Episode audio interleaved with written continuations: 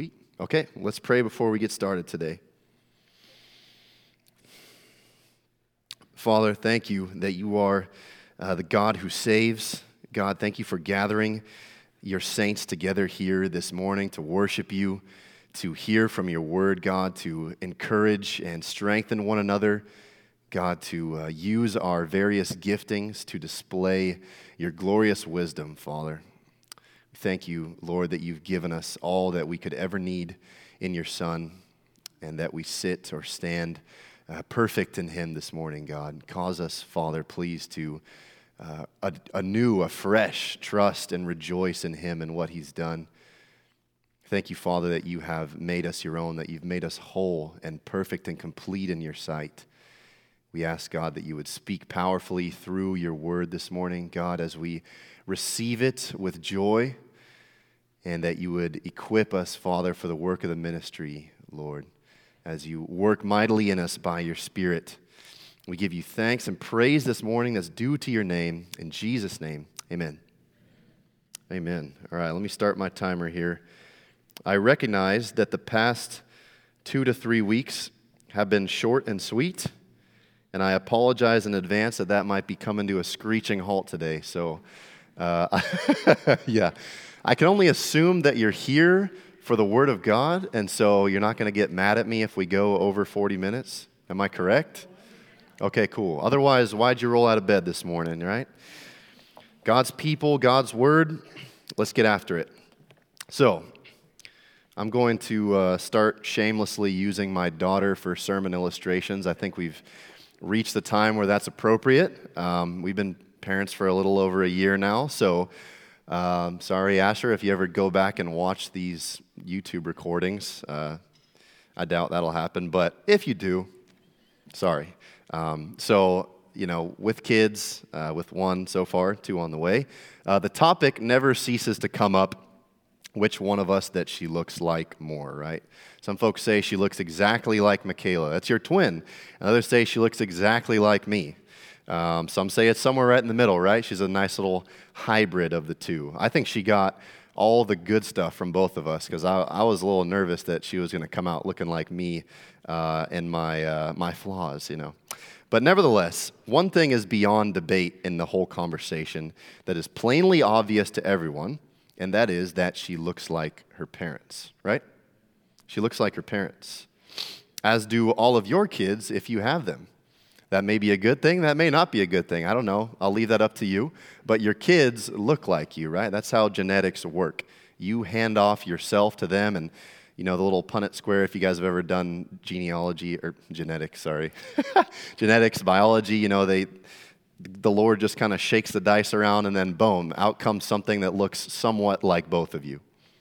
And uh, I know this from being in children's ministry. Uh, they don't just look like you, do they? They don't just look like you on the outside. As they get older, trust me, I can confirm this. They take on the characteristics, the behaviors, the mannerisms, the values, the little faces that they do, right? They begin to do things, and you go, Where did you learn that? It's like, Hello, they watch you every day, right?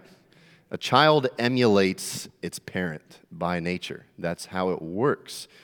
That's why our behavior uh, in front of them is so crucial, right? Because they imitate their parents. And so, specifically, for our text today, uh, a son is like his father. A son is like his father. That's our uh, title for today for you note takers like father, like son. Like father, like son. A child emulates its father. So we're picking up in John 8. If you guys want to, you probably already open there. Uh, John 8. We'll be covering verses 37 through 45 today, if the Lord wills. I wanted to do 47, but I don't want to keep you guys here literally all day. So we're going to try to get through 45. Uh, so Jesus, if you recall, is engaged in debate with the Jews. Nothing, right, unfamiliar to the gospel accounts of his life and ministry. And this entire section is full of escalating Jewish opposition. If you recall from last week, Jesus was speaking to them regarding freedom and enslavement. And we know that he was speaking specifically about sin. He wasn't talking about, uh, you know, uh, you guys are enslaved to the Romans, you guys are enslaved to whoever, whatever people groups. They're talking about spiritually, which these Jews tragically did not see their need for spiritual freedom. He told them that if they continued in his word, they would know the truth, and that the truth would what? Set them free, that's right. To which they insisted they were descendants of Abraham, and thus they had never been enslaved, right? Don't you know who our dad is? They were confident that their lineage made them immune to this bondage that Jesus was telling them they were in. And Jesus responds in verse 34, if you want to put your eyes there. He says, Everyone who commits sin is what? A slave to sin. A slave to sin. So there's no mistake now that they're talking about spiritual enslavement, which I would submit to you guys is the ultimate form of slavery, spiritual enslavement. And that's important as we get into our text for this morning. And the Jews are going to continually double down and double down and double down on their certainty that they are not in need of the freedom that the Son of God brings. They're not in need of the freedom that He is offering because they are descendants of Abraham, right? Don't you know that we're Abraham's kids? What, what, what are you coming at us with this freedom and slavery stuff? So, this is going to shift our attention this morning from the idea of slavery to heritage, from slavery to lineage. And, guys, I'm just going to preface this by saying that this text is gnarly, for lack of a better word, okay? If you are a guest today, I, uh, I'm not going to apologize because this is a glorious text, but just hang with us here, okay? Uh, it's going to get a little rocky for the first probably 40 minutes or so, but I promise you, there is hope at the end of the tunnel because uh, we're going to see Jesus is going to escalate his rebuke and condemnation of these Jews to about as, as straightforward as it can possibly get here.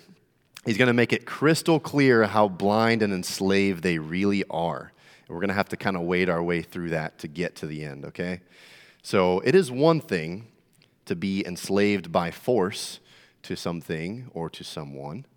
Uh, but as Wiersbe points out, the worst bondage is that which is unseen. The worst bondage is unseen. A slave who is convinced that he is free, right? He has no need for a savior. He has no need for freedom if he's already convinced he's free. Or as Jesus says to the Jews in other places, a sick person who thinks he is well, right, has no need of a physician. We're fine. We're good or a blind man who thinks that he sees. Blind, even willful enslavement is the most helpless state of all because there's no need for rescue. The Jews we see here are so blinded to their condition that they despise, they hate the only one who can possibly free them. Bless you.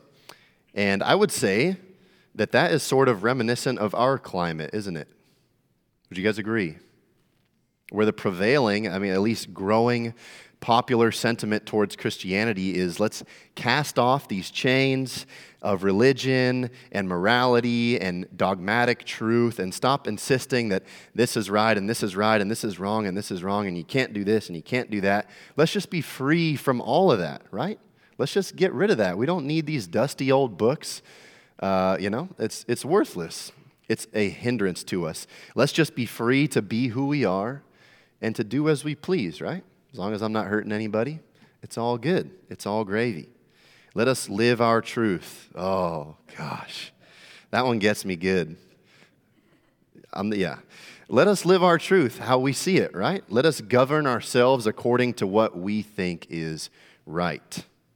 That is, that is our current culture's perception of what freedom is. Let me do what I want to do. As long as I don't get in your way, you don't get in my way, we're good.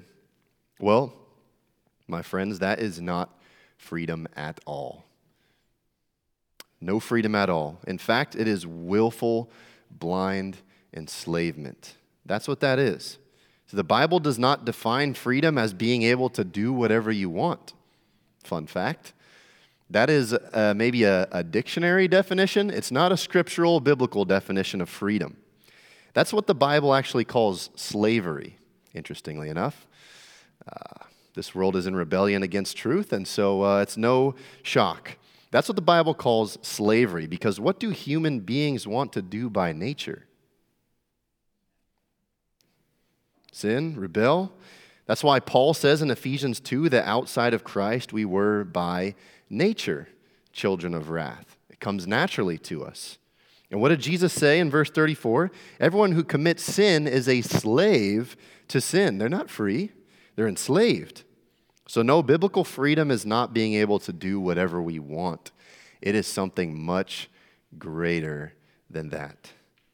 Carson puts it this way True freedom is not the liberty to do anything we please, but the liberty to do what we ought. It's the liberty, the freedom to do what we should do. True freedom is not the liberty to do anything we please, but the freedom to obey God's perfect will. That is what the Bible describes as freedom, true freedom. And that's why the freedom that Jesus brings is so unique. Because it's not freedom to just do whatever, it's freedom from the penalty of sin and from the power of sin. In Christ, the Spirit comes to live inside of the believer, and now doing what we should do in God's sight is actually pleasing to us. It's no longer that we reject it and it's burdensome and we see it as evil. No, we see it as pleasing because God has made us alive. He's opened our eyes to understand His Word. True freedom is the freedom to love and obey God, for you note takers. That is how the Bible defines freedom. It's freedom to love and obey our Creator, to live the way that we were created to, to worship and enjoy Him in perfect fellowship and perfect union. And that is exactly what our eternal and glorified state is going to look like perfect freedom, entirely free from the existence and presence of sin. That will be true freedom. That is what we look forward to. That is the day when we will truly be fully free.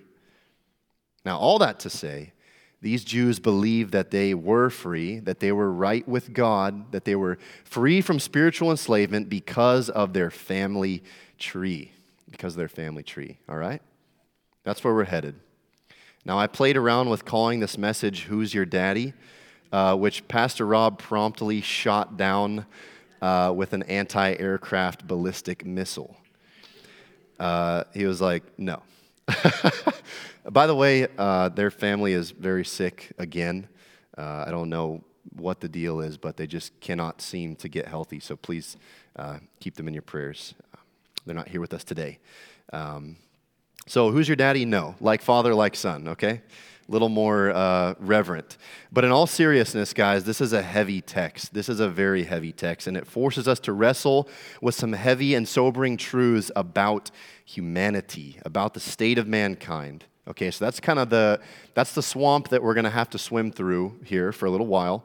Uh, but it also reminds us of the amazing privilege that we have to be sons and daughters of the living God. And that's where we're going to land this plane. So keep that in mind okay? Don't, don't freak out. Uh, we're going to get into it. So, verse 37 I know that you are Abraham's descendants, yet you are seeking to kill me because my word has no place in you. I speak of the things which I have seen with my father. Therefore, you also do the things which you heard from your father. So, as we move through this text, Jesus is going to become more and more explicit in his language and his explanation of what he's saying. So he speaks first here in more broad terms, and he'll continue to build with specificity his argument against them, okay? So he acknowledges here, yes, I know that you're Abraham's descendants, all right? You guys have made that very clear, okay? We get it. Abraham was your great, great, great, great, great, great granddaddy. I know that your great, great, great, great, great, great granddaddy was a friend of God and you say, We're his children, and yet you are seeking to kill me. Now, they haven't made an actual attempt on his life yet, but we know that the desire has already taken root in their hearts. And actually, by the end of this chapter, by the end of this confrontation, we're going to see them take up stones to kill him. So you guys ever seen that meme? It's like, well, that escalated quickly, right? They go from, you know, conversation about little things and then it escalates and escalates and escalates and for good reason. It doesn't just happen out of nowhere. There's good reason for this escalation, but that's where it's going to end up here. They're going to take up stones to kill him.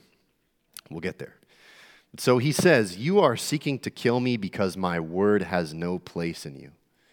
My word has no place in you. Remember, he had just said earlier, If you continue in my word, then you are truly my disciples. Well, these men uh, would not only refuse to continue in his word, they would refuse to listen to it at all. In fact, his words were so intolerable to them that they become enraged to murder him, right? His word has no place in them. There was no room for it. Their minds, their hearts were completely shut by their hatred for the truth. Jesus once again affirms here that the words he speaks are not his own, right?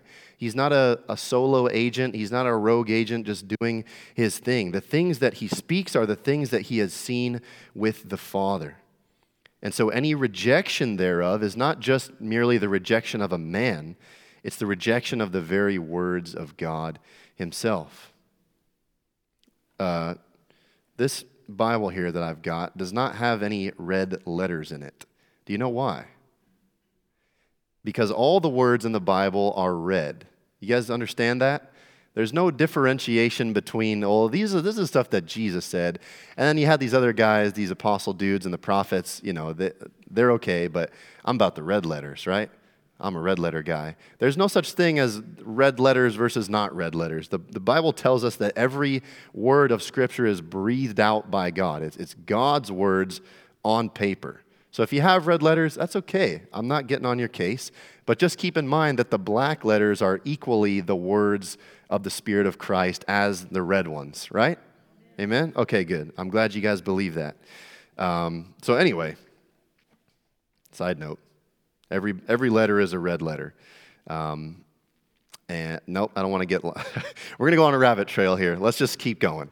So he's telling them over and over that he came to do the Father's will, right? To speak the Father's words, to do the Father's deeds.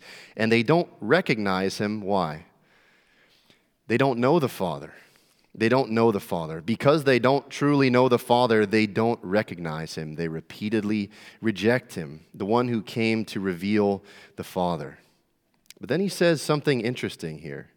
This is the first counter to their claim of being Abraham's children. He says, Therefore, you also do the things which you heard from your father. So it's very clear here that he's contrasting his father with theirs. And again, he's going to get more specific. There's some foreshadowing here, but they don't catch on to what he's saying just yet. Brother Mosley, would you kick the AC down like two degrees? It's roasty toasty in here. Sorry if you guys are cold. I'm dying. Okay, so verse 39. They answered and said to him, Abraham is our father. Jesus said to them, If you are Abraham's children, do the deeds of Abraham. But as it is, you are seeking to kill me, a man who has told you the truth which I heard from God. This Abraham did not do. You are doing the deeds of your father. So here's the repeated defense of the Jews. Look, Abraham is our father.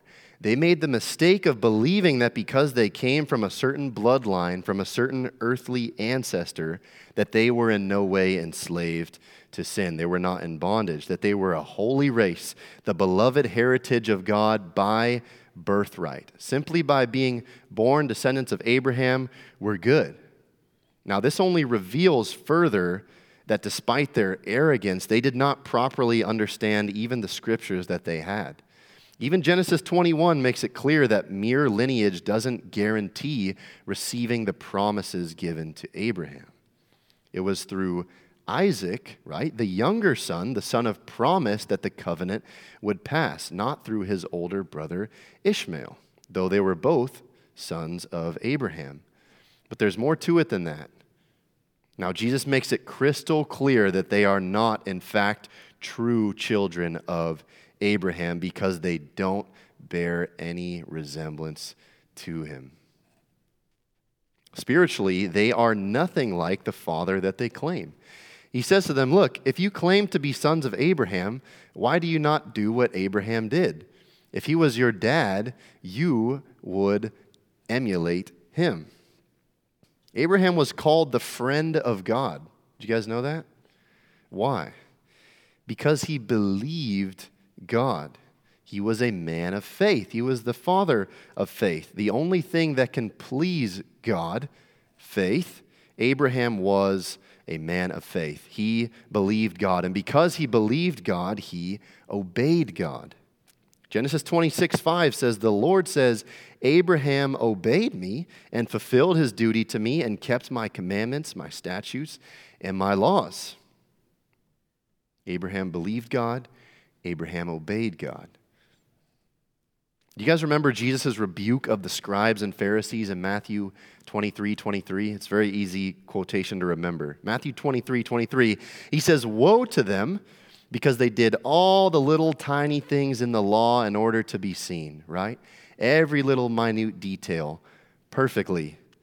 But what did they do? What did they forget to do? They neglected the weightier parts of the law. They neglected the most important things justice, mercy, and faithfulness. They did all the little things while forsaking the things that God truly desired from them in their hearts. Now, these Jews thought that they were like faithful Abraham, but they couldn't have been further from it. They were his descendants in the flesh only, but in no way spiritually. And so the principle for us is that spiritually, a son is in the likeness of his father. A son does the deeds of his father. And so true children of Abraham do what Abraham did. Right? Does that make sense? You guys with me? Don't fall asleep on me now. So, this is Paul's argument in Galatians 3. He says, Abraham believed God, and it was credited to him as righteousness. Therefore, recognize that it is those who are of faith, those who are of faith, who are sons of Abraham.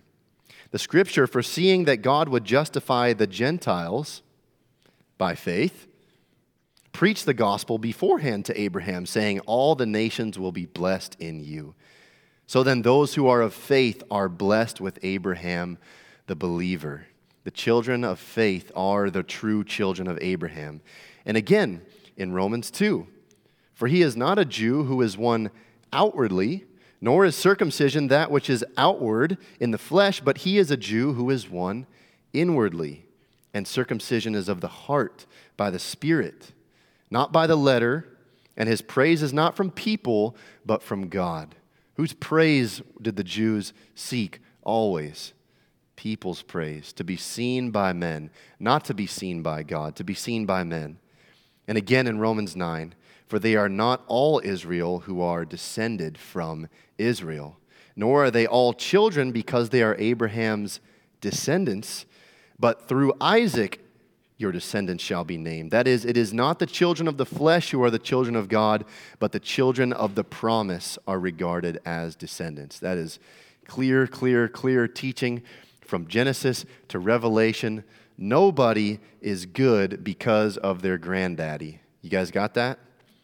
All this to say, to summarize Jesus' argument, Paul's argument, true descent is spiritual. It's not just physical descent in God's economy. No one is in right standing with God because of their father, their mother, or their great granddaddy who was a pastor, right? A lot of times I'll, I'll be dialoguing with people, you know, I'll try and peel back the layers of the onion a little bit and, and see how they think, what they believe. And, you know, they'll say, oh, what do you do? You know, it's too easy for me. You know, I get to, I get to just jump right into that conversation. I go, oh, I'm a pastor. And then immediately it's like, you know, like, I'm in the presence of the Holy One. I'm like, dude, relax, you know, I'm just a regular guy. And they're like, uh, I used to go to church. And I'm like, I didn't ask you that. I don't even know why you're saying that. Or they'll say, oh, you know, my, my grandpa was a missionary. And I'm like, that's cool what about you? You know, did he did he do missions in your house? Like what? You know, I, it's it's just interesting. That's like the things that come out naturally. It's like I want to, I need to justify myself real quick here because this is awkward. You know, it's like, oh man, this is the you know whatever, the Holy One of God, and I have to make him pleased with me. I'm like, no, no, no, please, this is weird. Don't do that. Just please don't do that. Uh, yeah, I don't. I'm not trying to guilt you into going to church if you're not saved. You know, just relax. It's all good. Just having a conversation. But nevertheless, there's always something to do with what I used to do, or who I used to know, or who I'm related to. And I'm thinking, this is this is the exact kind of same line of thinking. It's like because I know someone who's in the club, I'm kind of like an honorary member, right? Like you, you're, you can't actually go in, but if you go with them, they'll let you in as a like you're grandfathered in. Doesn't work that way. It does not work that way. Doesn't work spiritually. You cannot be grafted in based on your grandfather's faithfulness. The Jews were not free due to Abraham's faith. And what that means is that present day Jews are no more children of Abraham than the Jewish leaders of Jesus' day. That's something that we have to wrestle with, something that we have to come to grips with if we're going to reach our Jewish friends, right? We can't look at them like, well, they're, they are children of God, they're just different children of God. It doesn't work that way. They are no more spiritual children of Abraham than their, their pagan neighbors that surround them. All who have turned away from the Son of God have excluded themselves from Abraham's family by rejecting God's promise, right? It's the children of the promise who are blessed with Abraham. Those who have stopped their ears from the truth have rejected Abraham's family. As uh, Sproul puts it, failure to believe God is the foundation of all sin. Failure to believe God's word is the foundation of all sin. But you, Christian, you who have believed God, you who have put your trust in the Messiah, have been grafted into Abraham's family by faith, by doing what Abraham did. What did Abraham do? He believed the promise of God. You are sons and daughters of the promise, blessed with Abraham, regardless of who your earthly father is. He says that the Gentiles will be grafted into this. The Gentiles will be saved by faith, and they would be brought in to this family of blessing by simply following in Abraham's footsteps. Not because of our blood lineage, but because of the blood that was shed at the cross of Calvary. You now have been brought into God's family. You are now a blood relative through the blood of Jesus, a blood that is stronger than the physical lineage that passes down from Abraham. And so Jesus continually proves who his true father was by his deeds and by his words. I came to speak the Father's words. I came to do what I see the Father doing. I only do what pleases the Father. It's evident who my Father is. And unfortunately, the Jews here prove not to be true children of Abraham by their deeds. Verse 40. But as it is, you are seeking to kill me, a man who has told you the truth which I heard from God. This Abraham did not do. You are doing the deeds of your father. So the Jews had so hardened themselves against God, so rejected the truth, that they sought to kill the truth itself in human flesh. He says this is something Abraham never did. Abraham loved the truth, and Abraham obeyed the truth.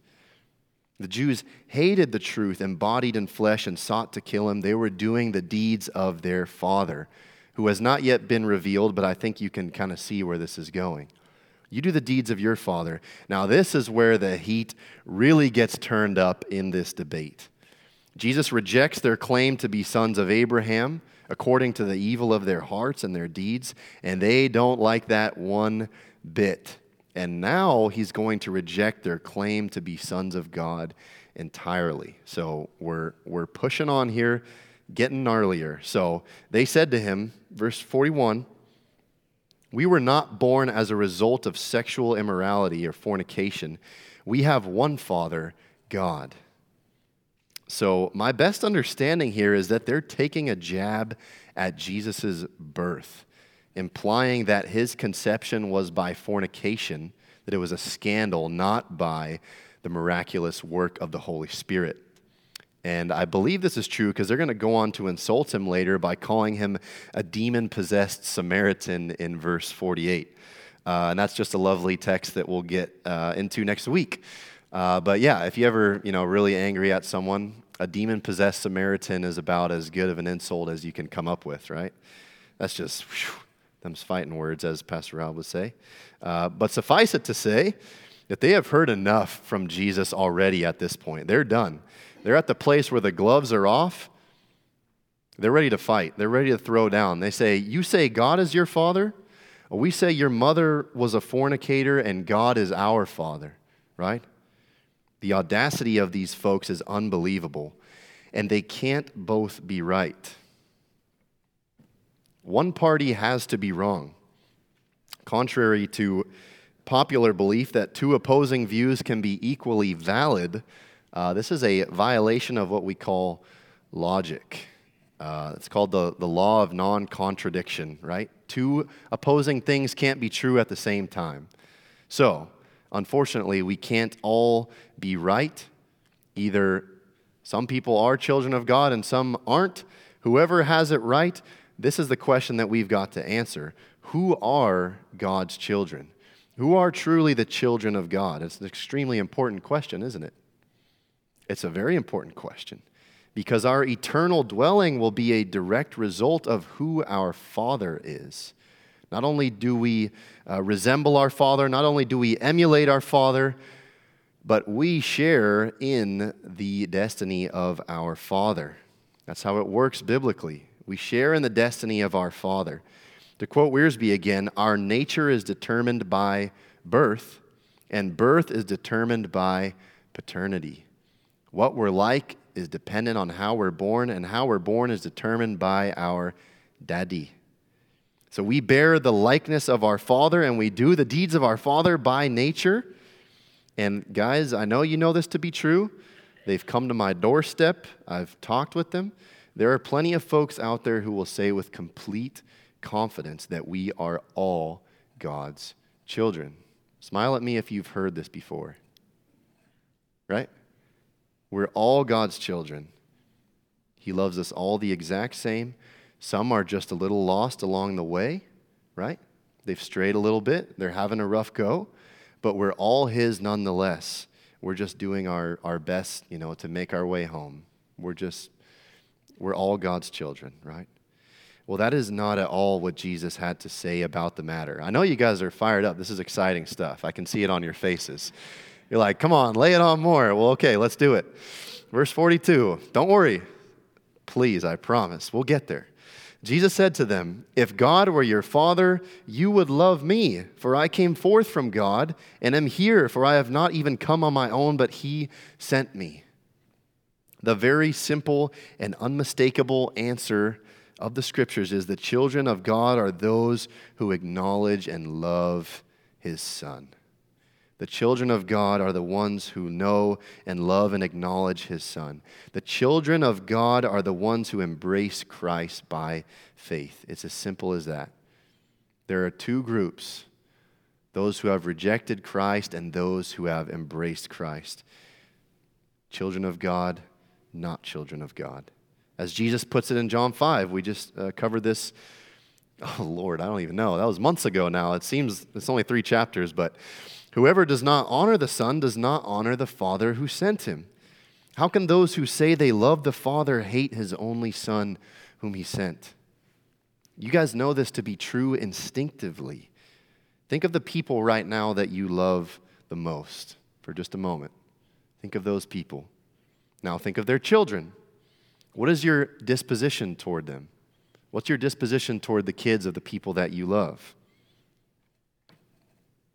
They're beloved too, right? For the sake of their parents and because they're in the likeness of their parents, right? We cannot help but love the children of the people that we love. If you love someone, you're not going to despise their kids. You're going to love their kids also because they're the kids of the people that you love. Even when they're first born, you go, oh my gosh, they look just like you. They have, you know, this cheek and that nostril and this earlobe and all that stuff. And you just have this natural love for the offspring of the one that you love and care for. It's the same way. So it is with God. There is no fear or love for God where Christ is rejected. There is no love for God where Christ is rejected. Anyone who truly calls on God as Father will love his Son. And they will follow in his word, they will abide in his word because he came forth from the Father. He speaks the words of the Father. He's sent on mission by the Father. If we love the Father, we will absolutely love the Son whom he sent. And so, logically speaking, here, if we just try to use our brain mush or brain matter, uh, we can arrive at Jesus' conclusion before he even says it. If they're not children of Abraham, they're not children of God, whose children are they? Whose likeness do they resemble? Whose deeds do they do? Whose image are they currently bearing by their words and their behavior? Let's go to verse 43. Again, this is only getting better and better, guys. This is, this is encouraging as it gets. Verse 43 Why do you not understand what I'm saying? It is because you cannot listen to my word. You are of your father, the devil and you want to do the desires of your father. It gets better. He was a murderer from the beginning and does not stand in the truth because there is no truth in him. Whenever he tells a lie, he speaks from his own nature because he is a liar and the father of lies.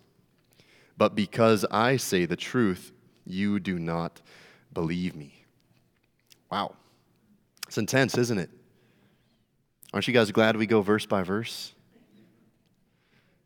Wonderful. That's the only way to fly. We'll, we'll toss in a topical here and there, but uh, verse by verse, man, you don't get to skip over this stuff. And uh, we got we gotta wrestle with it, we got to do business with it. So, he says, Why don't you understand what I'm saying? Well, it's not for lack of ability to speak clearly on his part. He's not a, you know, he doesn't have a speech impediment. He doesn't know how to form an argument improperly. Jesus is a pretty good communicator, I would reckon. He's God in the flesh. They can't hear because they could not listen to him. They couldn't understand because they could not listen to him. They could not understand. They were no different than the Gentiles that they thought they were above by birthright. No different. The words of God falling on deaf and shut ears. They were no different than the Gentiles who Paul says in Ephesians 4 were darkened in their understanding, excluded from the life of God because of the ignorance that is in them, because of the hardness of their heart, calloused toward God and His Word. And then Jesus goes on to give one of the most explicit rebukes that we find in all of his earthly ministry. You are of your father, the devil. I'm not trying to smile, it's not funny, but it's like, man, can you imagine telling somebody that? You are of your father, the devil. And so you desire to do what he does, right? You're like your dad murder and lie. You are like your father, a murderer from the beginning, a liar by his very nature. There's no truth in him because he is the very father of lies. He's the originator of lies. He's the originator of rebellion against God. This is a sharp, sharp condemnation from the Lord. And now, we may be tempted to think that this condemnation only applies to the first century Jewish hypocrite. And in context, it absolutely does.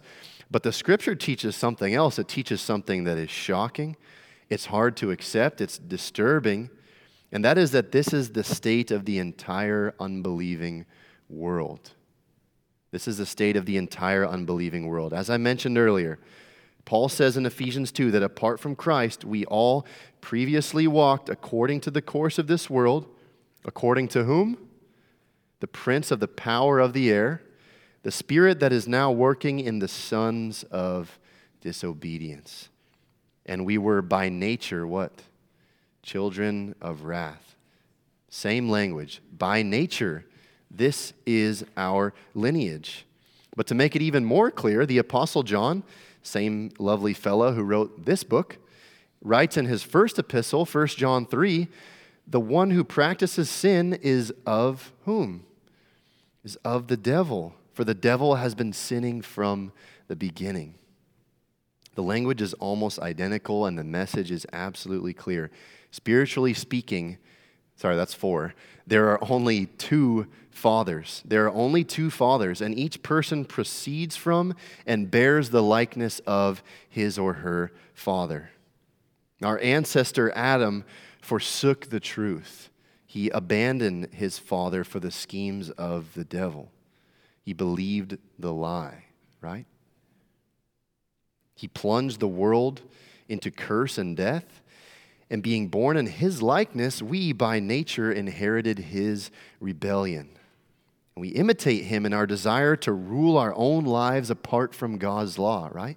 Let's cast this off. Let's just be free to be who and what we want to be. Murder and lies, the deeds of the devil followed directly afterward as Adam's son Cain murdered his brother Abel and then lied to the Lord about where he was, right? What have you done? Nothing. Where's your brother? I don't know. Right?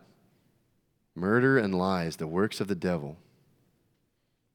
As the devil rebelled against all that is true, so humanity follows its father in lies. Intolerant of the truth, children of the father of lies himself, murderers, liars, thieves, deceivers, proud, jealous, spiteful, on and on and on. No resemblance left to the good and just God who created us. As John says again in 1 John, the whole world lies in the power of the evil one. Lest you should think that I'm exaggerating here. I don't think this can be exaggerated how bad this situation is. The whole world lies in the power of the evil one. This is why God, if you recall, flooded the entire earth and destroyed every living thing from the face of it. I can see it on your faces. You're loving this. I am too. Hang in there. This is why God destroyed every living thing off the face of the earth. Sometimes we forget that. We forget that God is a holy God who cannot tolerate sin. Genesis 6 5, the Lord saw that the wickedness of man was great in the earth, and that every intention of the thoughts of his heart was only evil continually. I don't know how to say it worse than that. It doesn't get worse. Every intention of every thought was only evil always. And so God destroyed everything that he had made, save a couple of folks on a floating box. Everything was destroyed. Having fun yet? Okay. You know what's amazing about all of this? This is your word for the morning.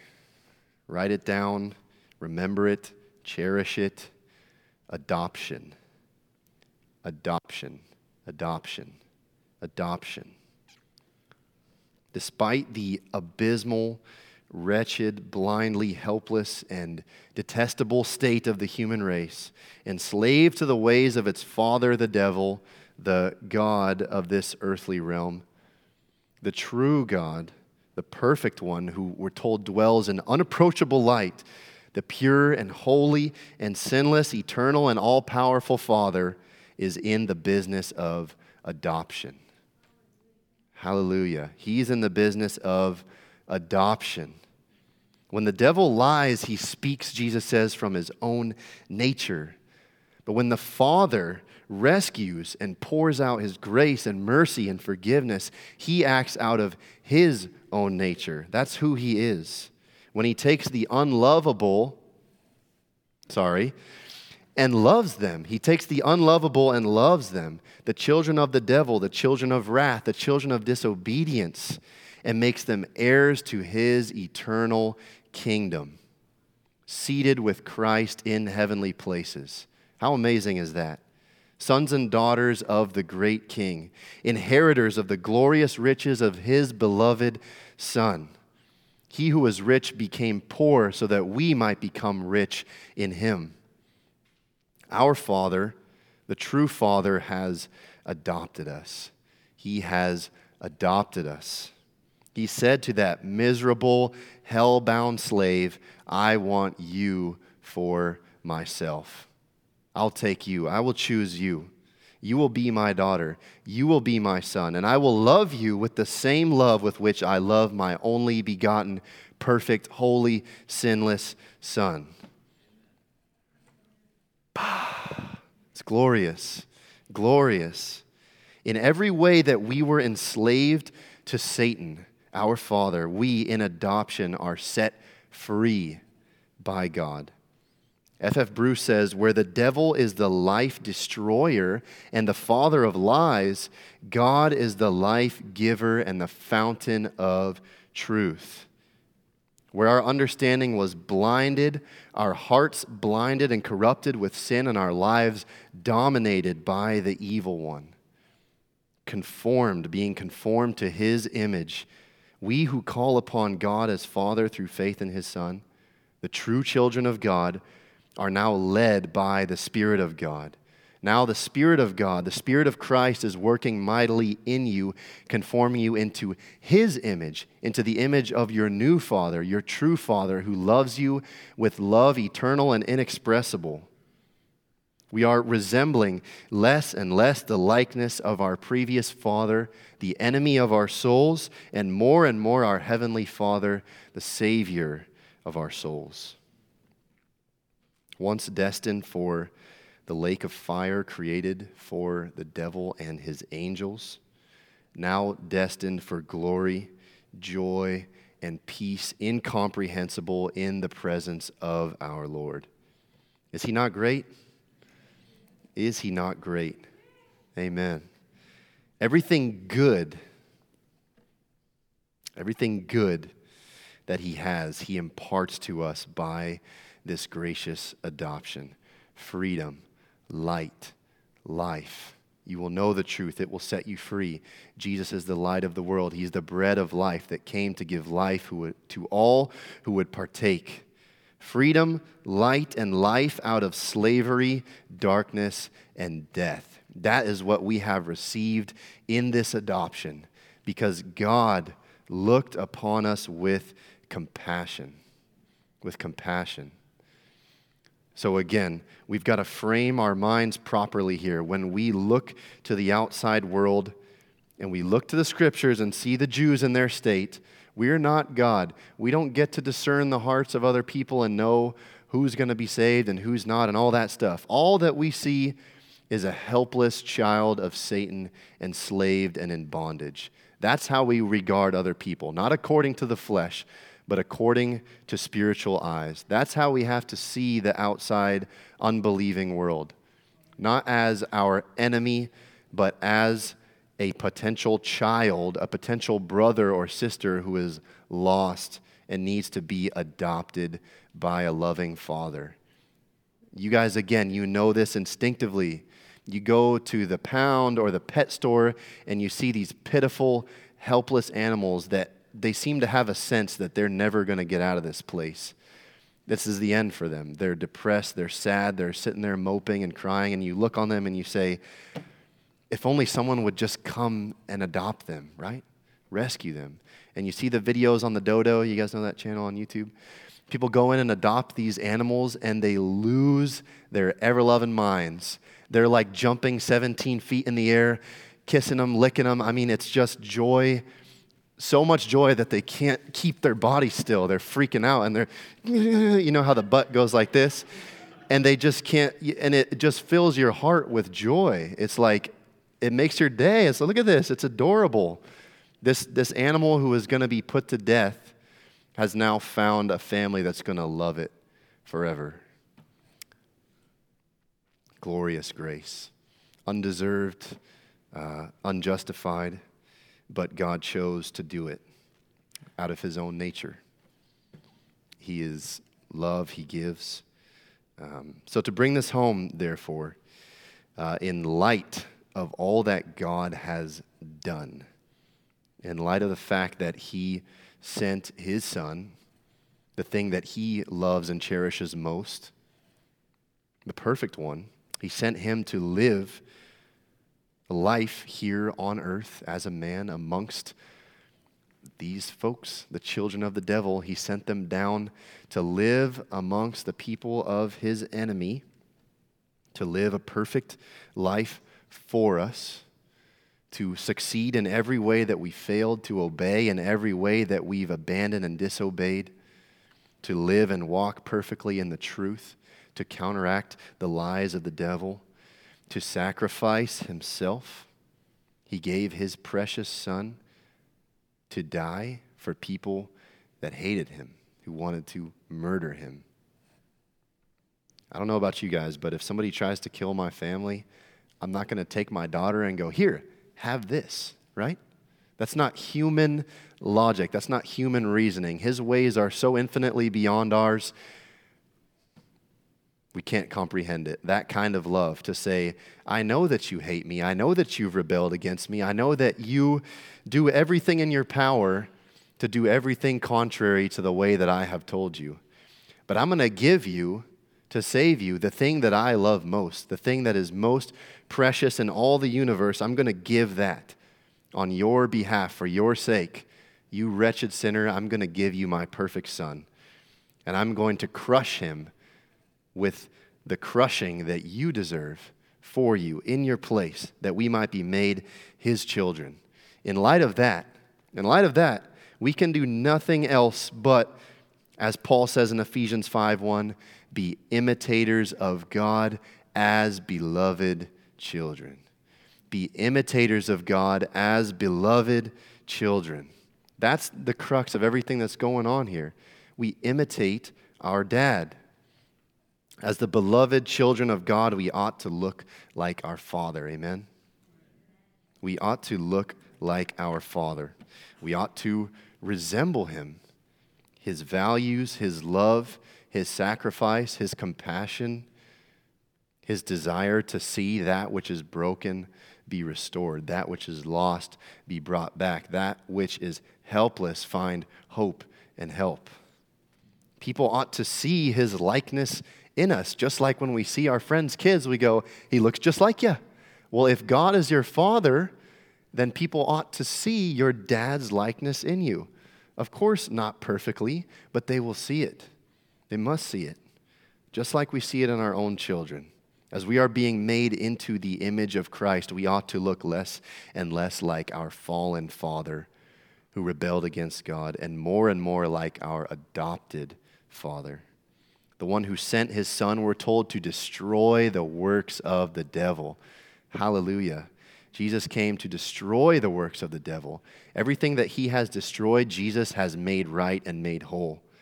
Where we were once characterized by only evil continually, now as children of light, we shall be characterized by our love for the truth, our love of the Son and his redeemed people, right? He who says he loves God loves the Son of God and the other children of God. We ought to be characterized by our love of obedience and worship and holiness. That's why we gather every Sunday to sing praises to the one who has set us free. We ought to be characterized by our love of the words of Christ, right? If you are truly my disciples, you will abide in my words. We ought to be characterized by the joyful embrace of his correction. That's one we love, don't we? Thank you, Lord. Discipline me, correct me, show me the error in my ways. We love it. We must be characterized by our resolve to, like Abraham, believe God. It's not complicated. It's hard, but it's not complicated. Believe God, to trust entirely and unwaveringly in the finished work of Jesus Christ on our behalf we, dis- we display, we show, we demonstrate that we are children of Abraham, that we are children of God by faith. Like father, like son, like father, like daughter. Amen? Are you guys happy to be children of God this morning? Thank you. Good. Then I can let you go. Let me pray for you.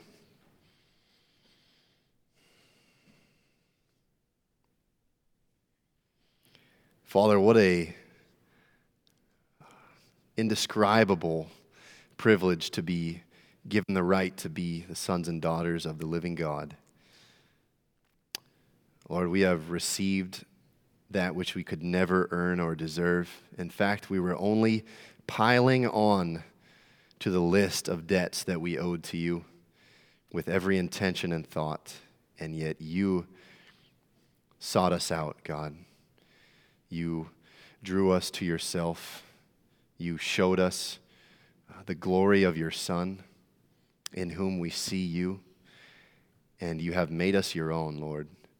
Uh, what else can we do but rejoice in you and imitate your likeness and continually uh, lean into you, Father, and pray, God, that your Spirit would continue to transform us into your likeness as our minds are renewed and as our hearts are softened and, and pierced by your word, and as we gather with your people and pour out our lives, God, uh, we are in awe of you, Lord. We thank you that you have adopted us, that you've made us your own, and that nothing can separate us from the love that we have found in your Son. I pray, Father, that you would help us to have compassionate hearts, uh, to see the lost as you see them, and that you would continue, Father, through struggle and trial and difficulty and circumstance, conform us into the image of our Father. We thank you, God, that we have become partakers of the divine nature through Christ, that we can now participate in your goodness and your holiness and your justice and your righteousness and your compassion because you have made us yours. I pray, Father, that you would bless these people as they go out from here, Father, that you would guard them from the evil one, that they would resist the devil, that he might flee from them, that they would take heart in the truth of your word, God, and cling to it, uh, for their lives depend on it. Thank you that you have washed them clean of their sins and that they stand before you eh, perfect, righteous, holy, and beloved. And we give you thanks in Jesus' name. Amen. Bless you guys.